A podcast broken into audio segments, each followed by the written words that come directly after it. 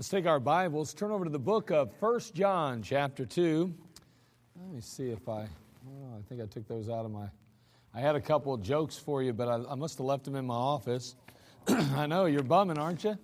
Yeah, but see, you know what? These jokes were for smart people. I mean, these jokes, you had to be really smart to get these jokes. And so I, I shared them in the, ten, I've shared them in the singles class, and they were like looking at me like, had no clue what was going on. I had to explain a couple of them, you know. Literally, I mean, these are, these are jokes for smart people. So I don't know if you'd have got them or not. Now, I'm, I know a lot of you are pretty smart, but, you know, I got every one of them. But, you know, the singles were struggling, you know what I mean? So I don't know. I, you know, I don't have them on me. I, re- I really don't. Um, I thought I did. I wasn't very smart, was it? All right, anyway, 1 John chapter 2. Maybe I'll share those with you next week. We'll see how it goes, all right? It's 1 John chapter 2. I'll tell you what, come back Wednesday. No, okay, so anyway, next week maybe I'll give them to you. We'll see what's going on. I know the young, the young people were very, uh, very encouraged by those, although they, they learned a lot about themselves. 1 John chapter 2, verse 15 and 16 here. a familiar passage and one that we've preached out of before, one that you've probably heard preached a number of times if you've been in church any length of time. Uh, but it simply says, Love not the world, neither the things that are in the world. If any man love the world, the love of the Father is not in him. For all that is in the world, the lust of the flesh and the lust of the eyes and the pride of life, is not of the Father, but is of the world. Father, we come to you. We ask, Lord, that once again you'd speak to us through your word. We are needy tonight, and we just pray in these next few moments as we look forward to our baptism tonight, as we are excited to, to just uh, recognize that folks are still coming to Christ, that, Lord, your word is still true, and that, Father, uh, you haven't changed a bit. Lord, we just ask that you'd bless us now in the word. May you continue to con- confirm in our hearts the, the reality of the Word. May our faith in it be stronger than ever. May our desire to please you and to live our life according to it be greater. Again, we need you. Bless these that have gathered, and we'll thank you in Christ's name. Amen. Now, when I read this particular passage, and I consider the warning that it's being, that's being given here, I can't help, in my mind at least, to kind of go back to the Garden of Eden. You know, there stood Adam and Eve, and both of them as innocent as humans have ever been. And notice I didn't say perfect because in reality they weren't. They weren't proven yet. They were innocent. We'd find out later, unfortunately, that, well, they would make a bad decision. And it would lead them to a bad place. But again, it seems to me that God had given them every opportunity to succeed. And over in the book of Genesis, chapter 2, verse 16 and 17, the Lord said, and the Lord God commanded the man, saying, Of every tree of the garden thou mayest freely eat. That seems like quite a few. But of the tree of the knowledge of good and evil, thou shalt not eat of it, for in the day that thou eatest thereof, thou shalt surely die. Now, the immediate reaction, I got to believe, was probably pretty positive. I mean, here's God telling them that you know, feel free to eat of every tree of the garden. You're welcome to have of any one you like, uh, except that one. The rest are, are good to go. There's only one that's off limit. And at first, I'm sure that didn't seem like a problem at all. Matter of fact, they probably thought, wow, we've got so many trees to go through. We'll have a, it'll be, it'll be a lifetime before we'd ever even consider eating of that tree. Uh, but after the tempter stepped in and focused their attention on that one tree they were forbidden to eat, all that changed.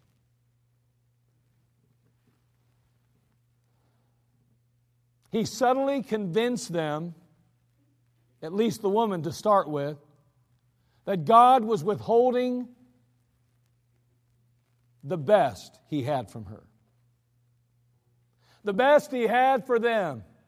He somehow convinced them that the good was the part he was holding back. Oh, the rest was, the, was good, but the best of it, the, the, that one thing, why would God withhold that from you? Boy, he convinced her, didn't he, that she, he was holding something back that she desperately needed and that she would certainly want. And so ultimately, he convinced her to take of the fruit that was forbidden. But I'll tell you what, when the devil gets to moving in our heart and our life, and he begins to try to convince us that God is withholding something good, that God is keeping something from us that we should be able to partake of, we too can fall into that same trap and fall into the spell of Satan that way and believe his lie. Somehow question God's goodness toward us, can't we? Uh, you may have been there in your life, you may not have been, but I trust you never get there. But the fact is, is that God never withheld the tree to punish Adam and Eve at all. He held it back to protect them. And so often we stand on the shore of life and we look over the world and we see all that it has to offer. And let's not be, let's not be disillusioned about this. Let's not be ignorant. The world does have something to offer. And we've got to be honest with ourselves and we have to recognize and realize that there is some glitz and glamour that there is on the, at least the surface. It appears to be something that's worth chasing after. But we too can be tempted to love what we see. You know, the devil is masterful at placing doubts in our minds concerning God's motives. And he would have us again believe that God is some kind of authoritarian leader who takes pleasure in withholding or, or somehow uh, re- withholding the best that he has and kind of wielding his sword of power and authority and saying, You're going to do what I tell you. I'm in charge, so just do what I say. And you know, in our culture today, that's not something that's too popular. I mean, somebody that actually possesses authority and exhibits authority is often viewed in a very negative light.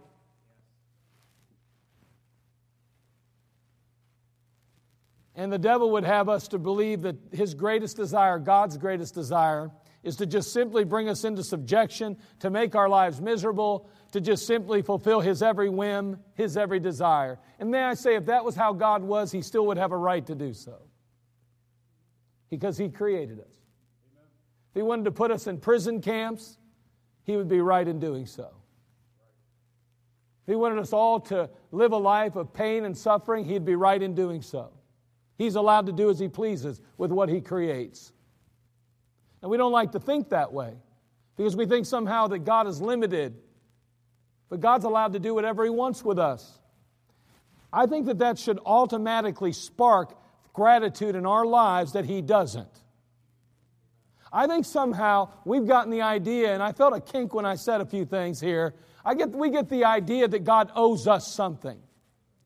That somehow He's not allowed to do with us as He pleases, because that wouldn't be humane, that wouldn't be kind, that wouldn't be very, very cordial, that wouldn't be consistent with His character of love. May I say that God's allowed to do with us as He pleases?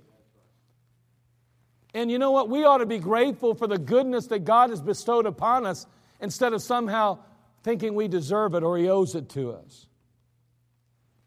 Probably that's why we lose our faith when we're in the midst of tragedy. Maybe that's why at the loss of a loved one, we'll turn our back on God.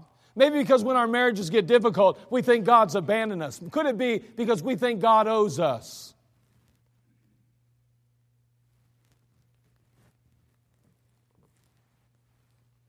You can tell I'm getting off the message because I felt like a little rabbit jumped up and I better follow it a while.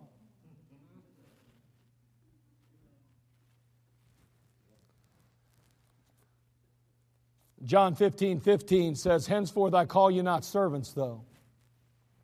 For the servant knoweth not what his Lord doeth, but I have called you friends. We better not take that for granted. For all things that I have heard of my Father, I've made known unto you. Ye have not chosen me, but I have chosen you and ordained you that ye should go and bring forth fruit, and that your fruit should remain. That whatsoever ye shall ask of the Father in my name, he may give it you. You say, well, what, what, what, a, what, what allows that to happen in our life? It's called grace, is it not? Last time I checked, grace is unmerited favor. Grace is something we don't deserve that we do get. Therefore, there's not one thing he just talked about that you deserve or I deserve. And yet, by his grace, he bestows it upon us. if you have any success in your Christian life, if you've enjoyed any part of your life, if you have anything good in your life, your family, your relationships, it is all grace. Every last bit of it. All grace.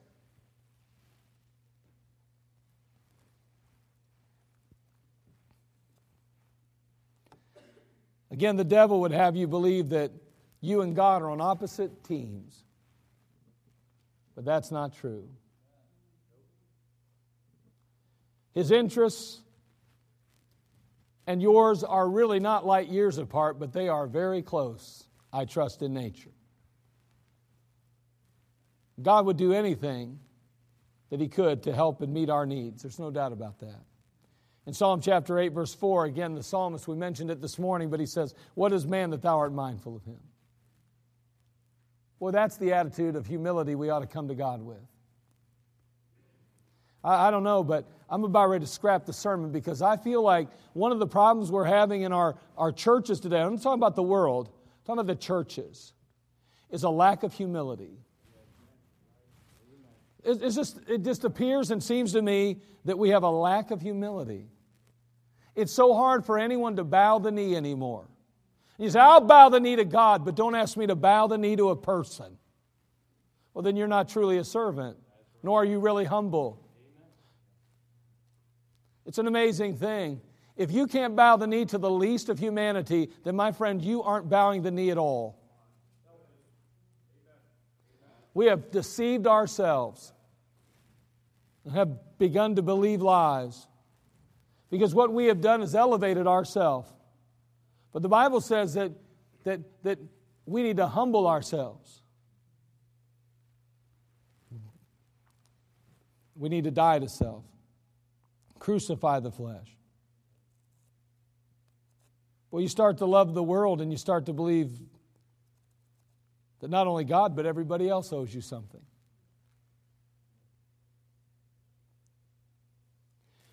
The world, according to the Bible, will try and befriend you. It'll then go on to dominate you, and it'll seek to own you. The Bible says we've been bought with a price, therefore glorify God in your body and your spirit, which are God's.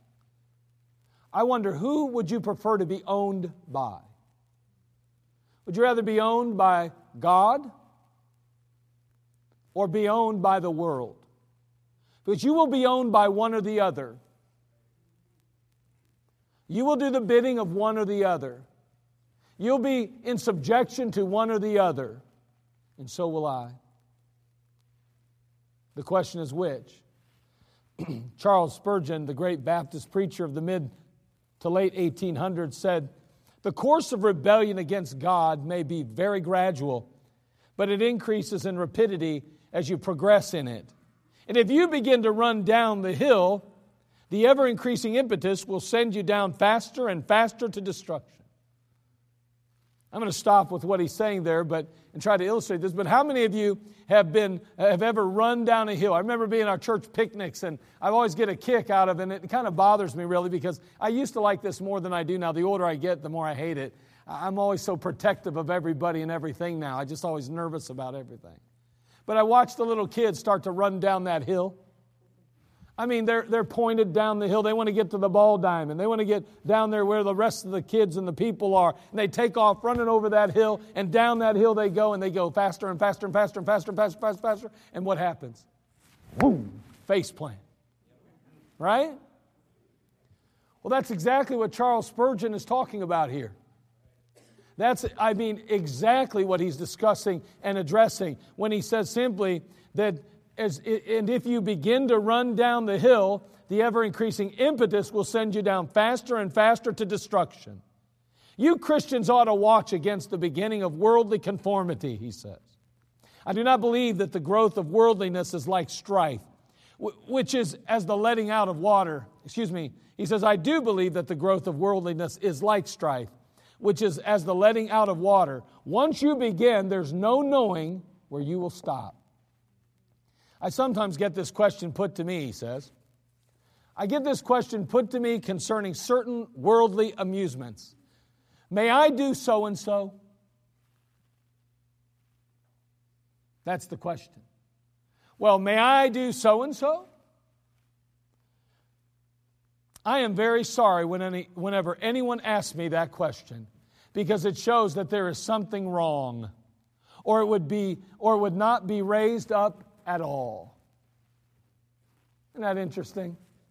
Charles Spurgeon lived in, in, in the 1800s here, as, as I said earlier, I mean the, the, the mid to late 1800s. And all those years ago, he had the same questions. Well, can I wear this? Can I go here? Can I do that? He had the same problem I have. Same problem any leader has. Same problem any person has that has any separation in their life. And they want to say, May I do so and so? And he says, I am very sorry whenever anyone asks me that question because it shows that there is something wrong or would not be raised at all. If a person's conscience lets him say, Well, I can go to A, he will very soon go on to B, then C, D, E, and through all the letters of the alphabet. When Satan cannot catch us with a big sin, he'll try a little one. It does not matter to him as long as he catches his fish what bait he uses.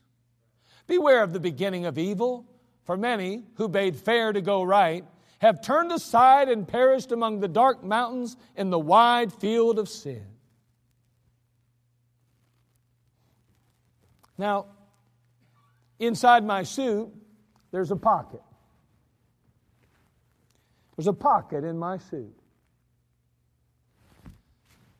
I wonder what's in that pocket. I wonder if there's a young person, maybe, take a guess on what might be in there. What, what do you think might be inside my suit pocket? What do you think? A what? No, that's in my right pocket. You saw someone hand me that, didn't you? Good try. Anybody else got any idea? Could there be any what? Money in there maybe? Maybe. Maybe there's a gift card in there. I don't know what could be in there. There might be a number of things in there. Hmm, I don't know. You know, the world has such a draw on each of us. The flesh is drawn to it and tempted continually. You know, Solomon chased the world and he came up empty, didn't he? Turn, if you would, to Ecclesiastes chapter 2.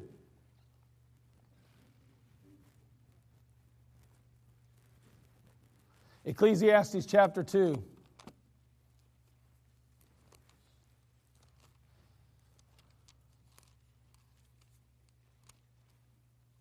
We're going to begin in verse 1.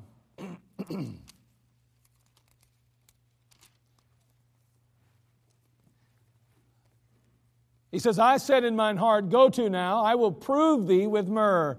Therefore enjoy pleasure, and behold, this also is vanity. It's emptiness. I said of laughter, it is mad, and of myrrh, what doeth it? I saw it in mine own, in mine heart to give myself unto wine, yet acquainting my heart with wisdom and to lay hold on folly, till I might see what was that good for the sons of men, which they should do under the heaven all the days of their life. I made me great works. I builded me houses. I planted me vineyards. I made me gardens and orchards, and I planted trees in them of all kinds of fruits. I made me pools of water to water wherewith the wood that I bringeth forth trees, that bringeth forth trees. I got me servants and maidens, and had servants born in my house. Also, I had great possessions of great, uh, of, of great and small cattle above all that were in Jerusalem before me. I gathered me also silver and gold, and the pe- peculiar treasure of kings and of the provinces. I get me men singers and women singers, and the, the delights of the sons of men as musical instruments, and that of all sorts. So I was great, and increased more than all that were before me in Jerusalem. Also, my wisdom remained with me. And whatsoever mine eyes desired, I kept not from them. I withheld not my heart from any joy, for my heart rejoiced in all my labor, and this was my portion of all my labor, when I looked on all the works that my hands had wrought, and on the labor that I had labored to do. And behold, all was vanity and vexation of spirit, and there was no profit under the sun. Solomon chased the world, and he came up empty. Solomon looked to pleasure to satisfy, but he found it to be vanity or empty. He looked to laughter and amusement, but he found it to be vanity. He found it to be empty. He looked to wine and foolishness, but he found it to be vanity or empty. Solomon built and he increased. He had servants and cattle, silver and gold, diamonds and rubies. He collected all kinds of things of every sort. He didn't just have an MP3 player or an iPod, he had his own orchestra, bands, and singers. I mean, he had notoriety and fame. He had, above all others, wealth and prestige and preeminence. He denied himself absolutely nothing and whatever his eye desired was his. But when he began to view his life, when he began to evaluate his situation and his circumstance, he came to a very discouraging conclusion. He was coming up empty.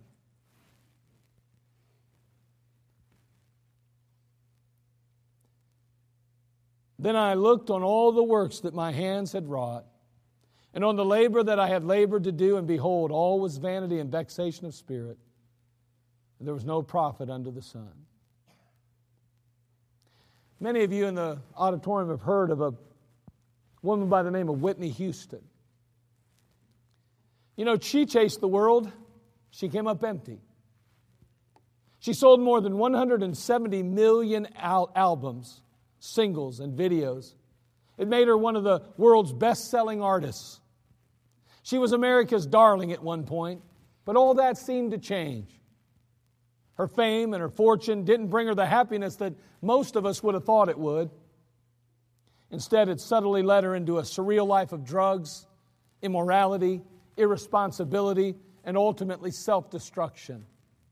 You know, there's an article that covered her funeral, and it stated the service for the 48 year old six time Grammy Award winning uh, winner and actress took place a week after she was found unresponsive in a bathtub at her Beverly Hilton Hotel in California. You know, that commentary paints a picture that's anything but glamorous. It doesn't matter whether it's a contemporary of our day or whether it's a biblical personality. Anybody that's chased the world has always come up empty always come up empty. I think of Lot. Boy, Lot chased the world and he came up empty. I think of Samson. Samson chased the world and he came up empty. I think of Balaam. He chased the world and he came up empty. Remember Haman? Haman. He thought Mordecai would hang on a gallows. Instead, it would ultimately be him. May I say that he chased the world and he came up empty? Gehazi, he chased the world and he came up empty. I think of Judas. He chased the world and he came up empty. He could have followed Jesus Christ, but instead he chose to chase the world and he came up empty. I think of Ananias and Sapphira, who chased the world and came up empty. May I say, it doesn't matter what your name is, what your gender is, what your nationality is, what nation or national creed you have, my friend, I want you to know if you chase the world, you're going to come up empty. You always do. When the Lord says, Love not the world, neither the things that are in the world. He's not saying that to withhold the goodness that the world has to offer. He's doing that to protect us from wasting our life on things that are temporal.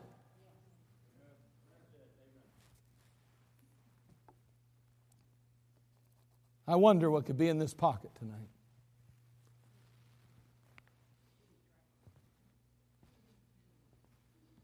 Don't ruin the illustration. It's not tracks. You know, it gets to a place in our lives where things begin to intrigue us. We see the world and we start to think, wonder what that would offer me. I wonder how good that would be. I wonder how pleasurable that would be. I wonder, boy, I tell you what, that looks pretty good. And I say to somebody tonight, who wants to come up and take what's in the pocket? Who would like to see what's in that and have it for their very own? There's a lot of people probably go, sure, I'll take it. That'd be great. Any of you young people interested in taking what's in my pocket? Huh? Yeah, Alex is ready. Come on up, Alex. Some of you are going to wish you did, right? Or maybe you won't. Come on up, I'm not going to hurt you. All right, now listen. I'm talking about what's in the pocket. I want you to reach down there and tell me what's in the pocket. Nothing. Nothing. Nothing. Can I tell you, that's exactly what the world has to offer you. It'll tempt you and it'll tell you that you're missing out on something. Oh, if only you could reach in and grab it. If only you could have what you're not allowed. And it somehow convinces you, the world does and the devil does, that it's worth going after, abandoning Christ and abandoning the Word and abandoning your upbringing. Oh, go ahead, just run out in the world and grab all the gusto you can get. It's worth grabbing hold of. But when you go to grab, well, I promise you this it'll be empty. Thank you. There'll be nothing there for you. It'll be empty.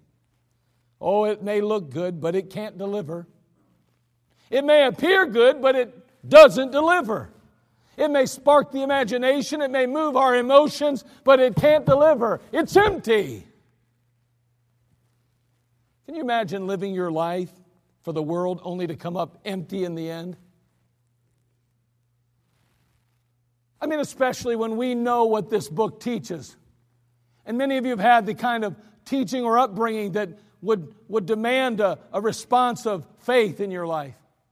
Him that knoweth to do good and doeth it not, to him it is sin. You know better, but yet you're tempted by the world. You're lured by the world. You find yourself reaching out to the world, and in the end, you go to grab hold of it and you hold on with a, your dear life, only to find out when it's all said and done, there's nothing there. And that's how it'll be at the judgment seat of Christ. The Bible says, For we must all appear before the judgment seat of Christ, that everyone may receive the things done in his body according to that he hath done, whether it be good or bad. You know, we're given a picture of that judgment in 1 Corinthians chapter 3. Turn there, would you please? 1 Corinthians chapter 3, verse 11.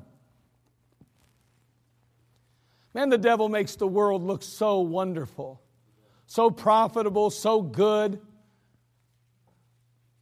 And he makes, I mean, he makes the best of us think sometimes, I wish I could have that. Somehow thinking that that would solve our problem or that would meet our need or somehow fulfill our desire and meet our satisfaction to, satisfy us. But the truth is, it doesn't. It's going to leave you empty. Notice what he says in 1 Corinthians chapter 3 For other foundation can no man lay than that is laid, which is Jesus Christ. I trust you're on the foundation that you know Christ is your Savior tonight. Now, if any man build upon this foundation gold, silver, precious stones, wood, hay, stubble, every man's work shall be made manifest, for the day shall declare it. Because it shall be revealed by fire, and the fire shall try every man's work of what sort it is. If any man's work abide, which he hath built thereupon, he shall receive a reward. If any man's work shall be burned, he shall suffer loss, but he himself shall be saved, yet so as by fire. Now, I'm glad that in the end, salvation is secure. I'm glad that I'm on my way to heaven no matter what. But when it comes to these issues, this aspect of rewards, that's not settled yet. See, how that turns out, how that all washes out, depends on how I walk in this life. It depends on what I focus my attention on, what I keep my eyes on, and what I do with what God has given me. Well, I tell you what, if I want to chase the world, the Lord will allow me to do so. Oh, He may chasten me and try to bring me back. But the fact is, is that ultimately, you know what? You're allowed to make your own decisions. But promise, I promise you this, you will live with the consequences of those decisions. I will live with the consequences of my decision. We live in a world today that, that somehow as teaching our children there are no consequences for sin or bad behavior. That's evidenced by the fact that there's very little discipline in our world today. There's a lack of discipline amongst our children, our young people, our adults, and our seniors, even in many cases. We cannot discipline ourselves. We cannot say no to ourselves. We can't make ourselves do anything. And the truth is, is that if we do something wrong, then everybody else ought to forgive us, or they're more wrong than doing what we did in the first place. Isn't that sad? Oh, I haven't lived my life the way I should, but I know God forgives, so you need to forgive me. And if you don't, then you're worse than me. Oh, really? How pitiful is that philosophy? So ungodly. Where's the humility in that?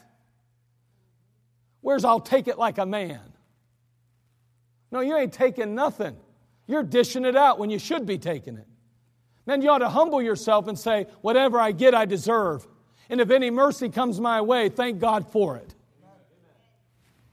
Whatever happened to that attitude? Again, we are in a society that teaches um, that we owe, are owed everything, we deserve everything.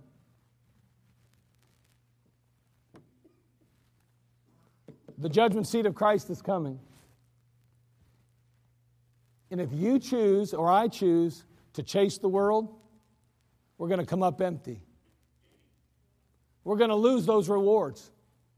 We're going to have nothing to cast at the feet of Jesus Christ. Nothing. Over what? A few years of pleasure? A lifetime of pursuing frustration, stress? I mean, I'm telling you, uh, I mean, if you're going to do anything with your life, it's going to cost you something. That's all there is to it. You don't build a business without taking a ton of hours and working very diligently. You don't build churches without taking a ton of hours and working very diligently. You don't, you don't uh, make a lot of money in this world usually, unless you're very fortunate, uh, without working a lot of hours and putting in a lot of effort. I mean, it's going to cost you something. Everything costs something. But don't get caught in a position where one day you get to the judgment seat of Christ and you find you're empty because you chase the world. Don't do it. Stay faithful to Christ. Keep on going for the Lord. 1 John 2:28 says 2 verse 28 says, "And now little children abide in him, that when he shall appear we may have confidence and not be ashamed before him at his coming." The world's offering you something. It's saying, "Go ahead. Reach in, go after it. You say, wow, it looks good. I bet you there's a lot there. I want to. I want that. And we start to reach and we go after it. And we're going to come up empty. And the devil wants you to come up empty. He wants you to waste your life on temporal things. He wants you to neglect souls and He wants you to neglect that which is eternal. He wants you to focus on the here, the now. He wants you to get caught up in life, the world's life. Listen, I'm not saying that there's anything wrong with enjoying life. I'm just saying He wants you to focus your attention on it. Uh, can I warn you, if you're having children now, do not make your children your God. Can I warn you that are getting married? Do not make your spouse your God. Maybe you've got a career and you've worked very diligently to get that career. Do not allow your career to be your God. Can I warn pastors tonight? Don't let your church become your God, your ministry, your God. Listen, any of us, all of us are prone to this. The devil wants us to focus our full attention on this here and now, on life today, and neglect Him and neglect the future. May I say there's much more to live our lives for than now. And if you'll chase the world, you will come up empty. It will let you down.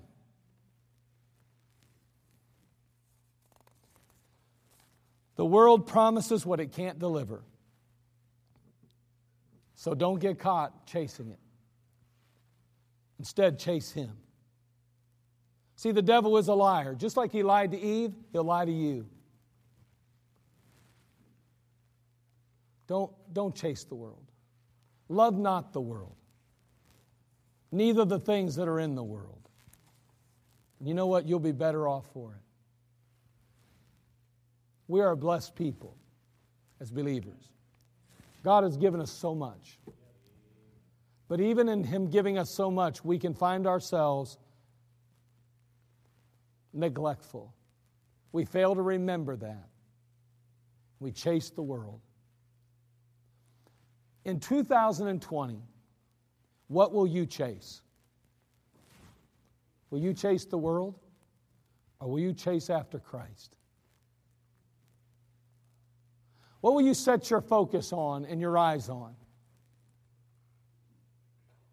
Will it be on the world or on the Lord? You can go to church and still be chasing the world. Don't get don't believe somehow because you've done some good things, that that makes up for the things you're not doing. Don't let that happen to you.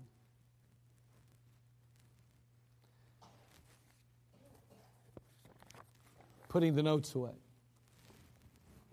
So you can do that before I start the altar call.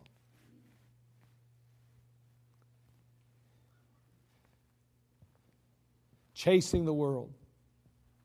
Do you know somebody that's chased the world? Do you? Do you know somebody that's chasing the world? I got to admit, there are some times that we look at those that are chasing the world and it looks pretty good. Things are going pretty well for them. And that can really make it tough on us, just like the psalmist in chapter 73, who said his feet were well nigh slipped because he saw the prosperity of the wicked. But don't believe the lie. There's pleasure in sin for, sin for a season, it doesn't last forever. And you're going to come up empty. You better give yourself wholeheartedly to Jesus, to the Lord that saved your soul, the one who really cares about you. You'll never regret that. He doesn't want what's, he wants only what's best for you. Don't let the devil deceive you into believing that God just wants to withhold the best. He doesn't. He wants you to have the best.